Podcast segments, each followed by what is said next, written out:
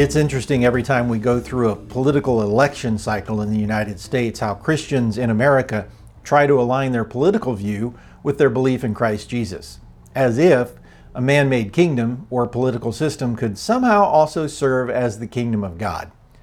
Yet when the angels told the shepherds, I bring you good news that will bring great joy to all people, the joy which they promised wasn't because Christians in America would someday have political leaders who fulfilled their view of Christianity. In fact, joy would be realized because the coming kingdom of God would be unlike any earthly kingdom had ever been or will ever be. Earthly kingdoms have earthly boundaries with earthly borders and sometimes earthly walls. Earthly kingdoms have earthly methods, earthly laws. Earthly kingdoms are temporary because they are based on temporary values with temporary structures which cannot and will not last more than a temporary, definite period of time. Every earthly kingdom ends at some point, for the structures and laws and values on which the earthly kingdom is based are not eternal. And what allowed the earthly kingdom to briefly flourish will also be the cause of its eventual demise. And yes, that will happen to every earthly kingdom eventually, whether it is socialist, communist, or even if it's a republican democracy.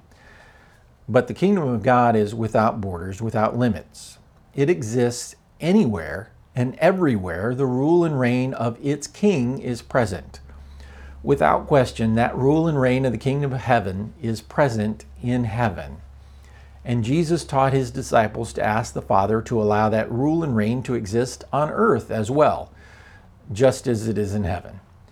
And so a large portion of Jesus' time on earth was spent explaining the difference between the earthly kingdoms with which we are familiar and the kingdom Jesus was establishing on earth. His disciples were slow to understand at first, as we often are but after his death and resurrection, they began to understand. So it was that years later, in a letter to the church at Rome, Paul explained the kingdom this way For the kingdom of God is not a matter of what we eat or drink, but of living a life of goodness and peace and joy in the Holy Spirit. In other words, God's kingdom is not established by what you eat or drink or where you live or who you vote for or what earthly standard you use, God's kingdom. His rule and his reign is in place when you live a life of goodness, peace, and joy through the power of the Holy Spirit. No, not when you feel good or feel peaceful or feel joyful, but when those things are produced through you.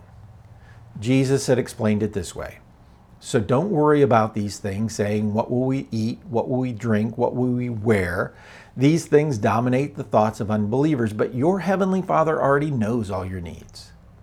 God blesses those who hunger and thirst for justice or righteousness, for they will be satisfied. God blesses those who work for peace, for they will be called the children of God. Rejoice and be glad, for your reward is great in heaven. Or, as Paul told the church at Rome, if you serve Christ with this attitude, you will please God, and others will approve of you too. So today, live with God's kingdom in mind. May your every thought and action please the King as you live with goodness, peace, and joy in the Holy Spirit. And as always, as you keep the faith. Thank you.